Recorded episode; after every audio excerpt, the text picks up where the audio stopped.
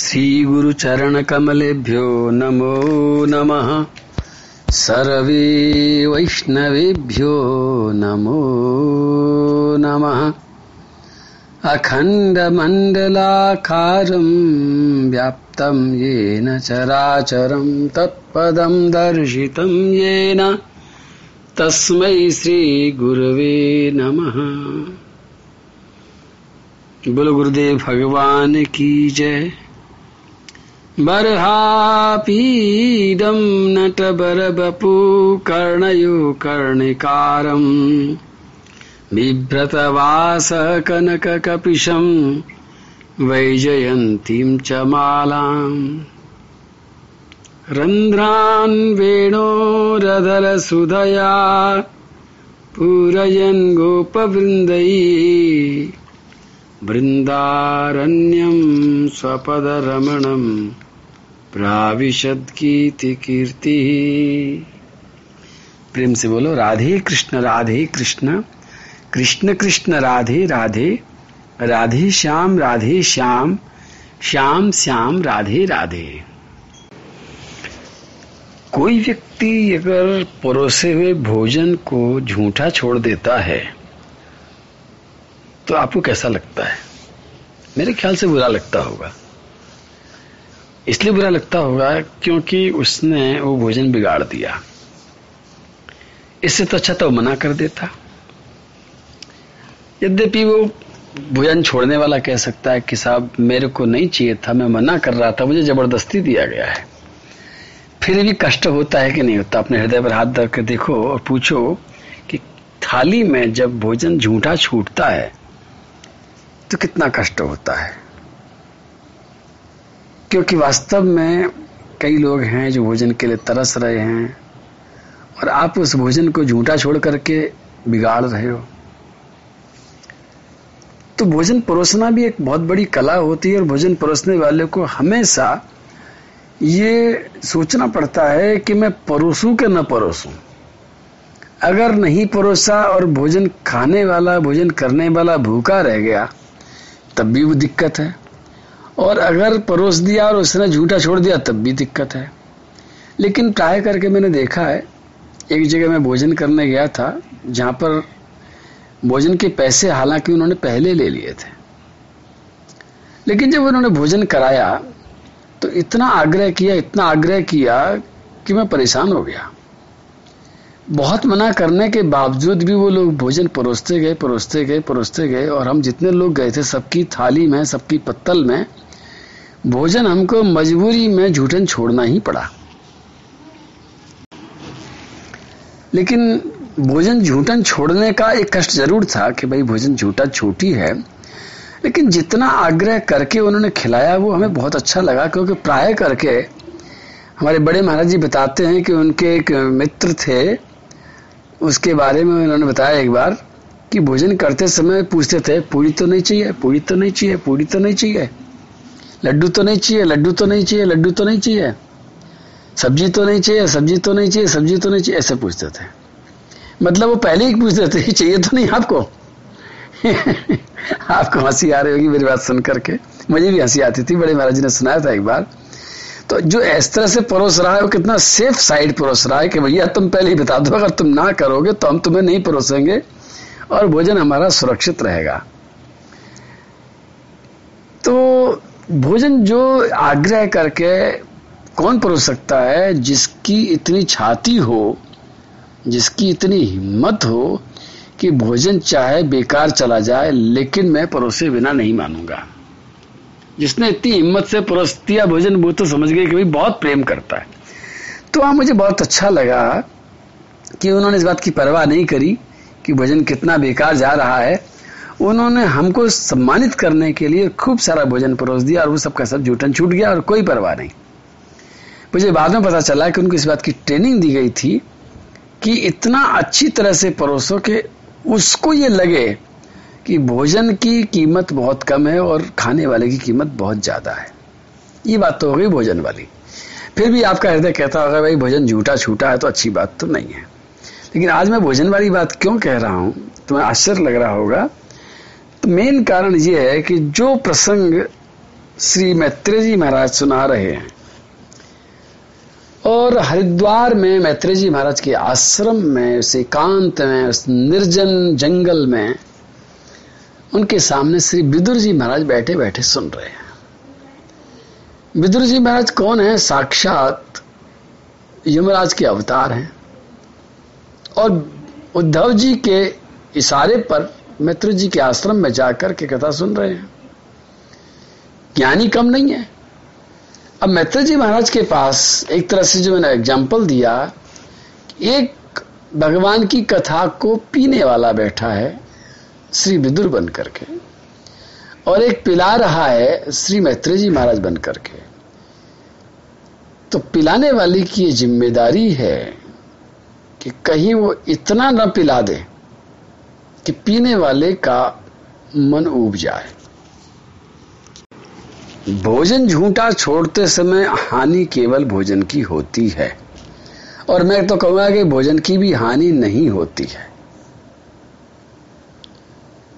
आप शायद अब आजकल नहीं जानते होंगे इस बात को कि वास्तव में थोड़ा सा भोजन तो झूठा छोड़ना ही चाहिए।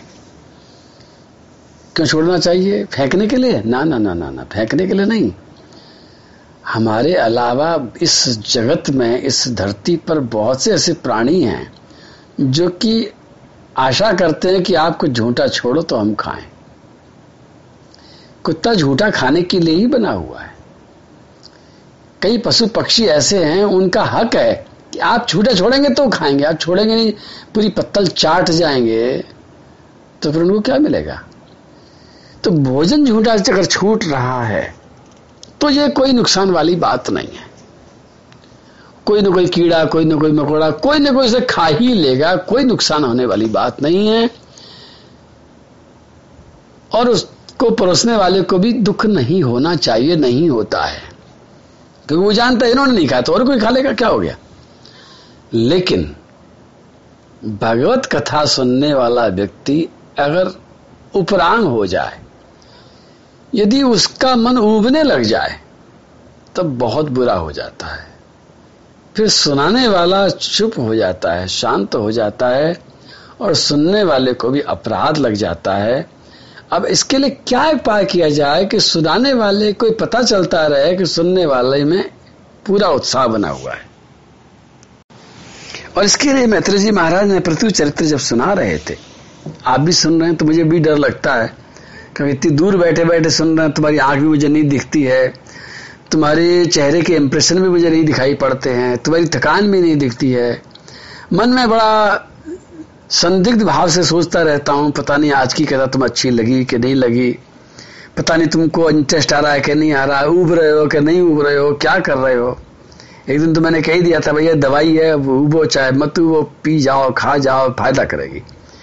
लेकिन दवाई भी अगर कोई उल्टी कर दे खाने के हिसाब से तो फायदा क्या करेगी। उसी तरह से इसको श्रद्धापूर्वक, आदरपूर्वक और प्रेम पूर्वक अंदर आत्मसात किया जाए तो सबसे अच्छी बात है। ये दवाई ऐसी है जो पेट में नहीं जाती है, ये दवाई सीधे बुद्धि में जाती है, और बुद्धि में वही चीज जाती है जिसको हम आदर से सुनते हैं।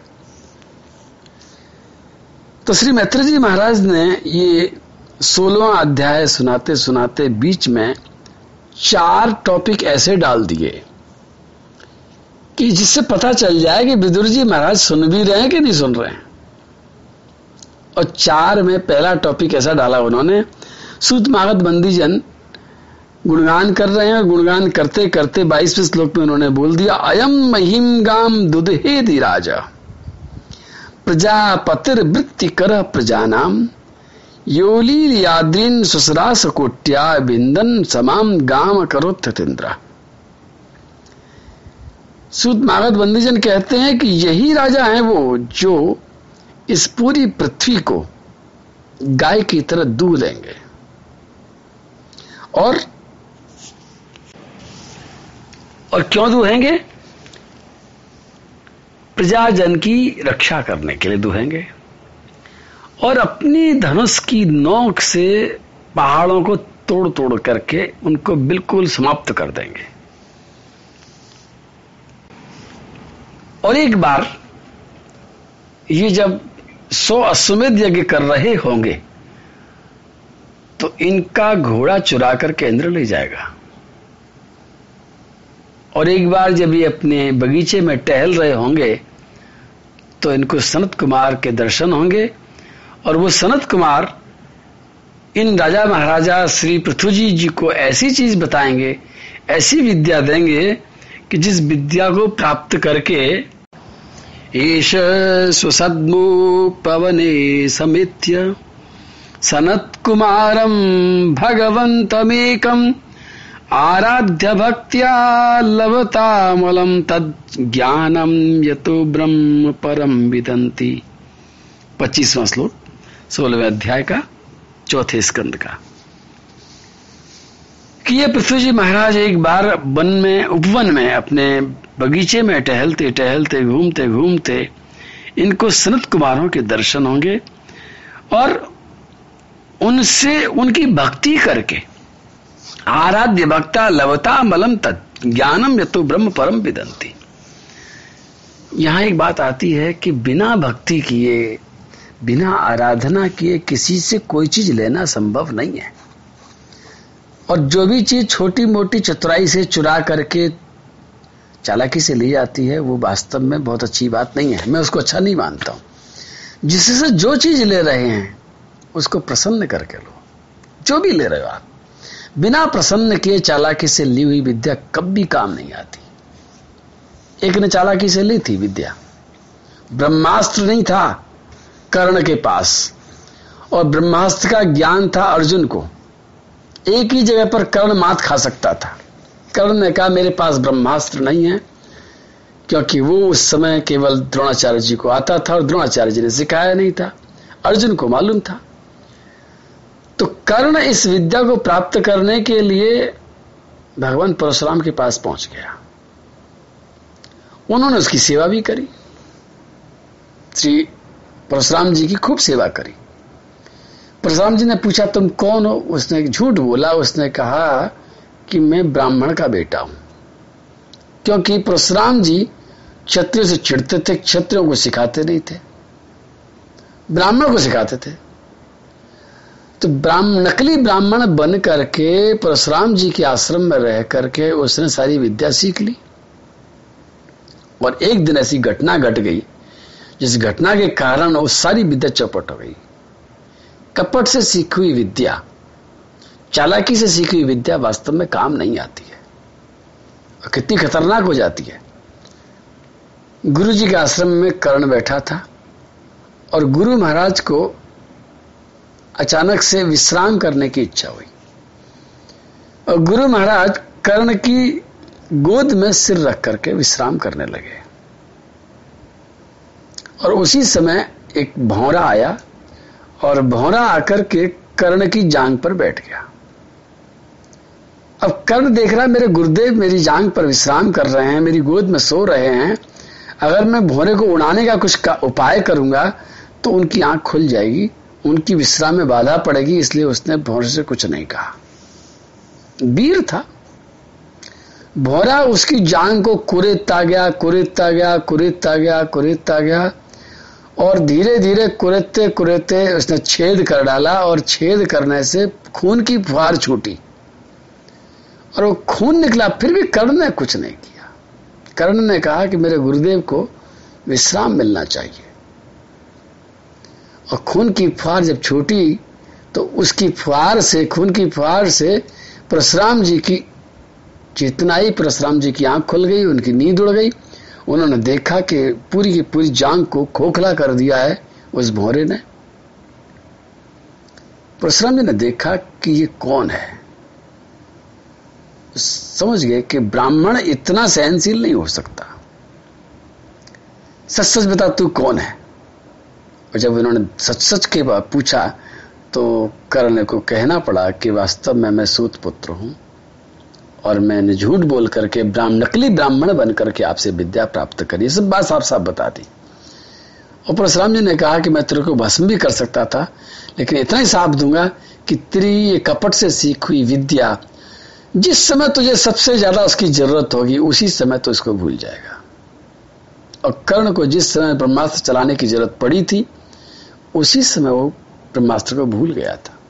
ब्रह्मास्त्र नहीं चला पाया। तो कपट से सीखा हुआ ज्ञान काम नहीं आता है, इस बात को समझना बहुत जरूरी है। मैं हाथ जोड़ के निवेदन करता हूं कि जो भी चीज सीखो निष्कपट होकर के सीखो, गुरु से कपट मत करो। और किसी से भी कोई चीज लो उसको प्रसन्न करके लो। यहां पर जब गाय को दोहने की बात आती है, इस पृथ्वी को दुहा है श्री पृथ्वी जी महाराज ने, लेकिन दुहा है, चूसा नहीं है, खून नहीं निकाला है। और गाय जब दुही जाती है, गाय दुहने का एक ही तरीका होता है, पहले उसको तृप्त किया जाता है, उसको खिलाया जाता है, पिलाया जाता है। और खाली खिलाने पिलाने से गाय दूध नहीं देती है, गाय के सामने बछड़ा लाया जाता है और बछड़ा जब मुंह लगाता है तब उसका दूध उतरता है। गाय की प्रसन्नता को अति तक ले जाओ, जब प्रसन्नता अति पर जाती है तब उसके अंदर से जो चीज निकलती है उसको दोहन कहते हैं। और किसी को जब दुखी करके उसको निचोड़ करके उसे जबरदस्ती लिया जाता है उसको दोहन नहीं कहते हैं, उसको कुछ और कहते हैं, मुझे नहीं मालूम क्या कहते हैं। अब इसकी बात कल करेंगे, बाकी की बात तो प्रेम से बोलो। राधे कृष्ण कृष्ण कृष्ण राधे राधे, राधे श्याम श्याम श्याम श्याम राधे राधे।